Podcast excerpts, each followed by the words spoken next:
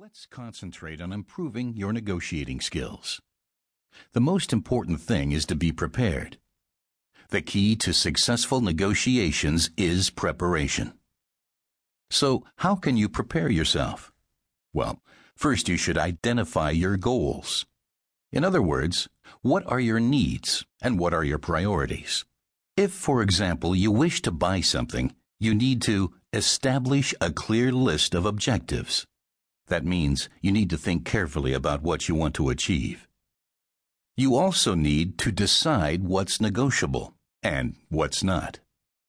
What is absolutely essential and what can you do without? Remember, a negotiator who is well prepared is more likely to be more successful. Let's go over some of that vocabulary again. Repeat after me. The key to successful negotiations is preparation. The key to The key to successful negotiations is preparation. To identify your goals. To identify your goals to establish a clear list of objectives.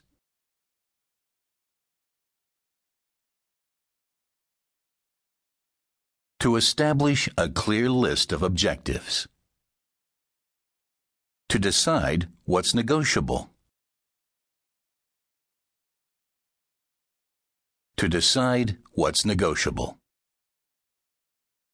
Now I'm going to take you to a company I know. It's called the Flying Sharks. Here, you'll meet Mary Bennett and her assistant, Steve Marshall.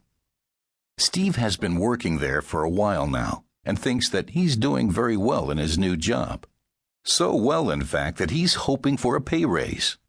Listen to the conversation and see what you think of Steve's negotiating skills. Mary, could I talk to you about something?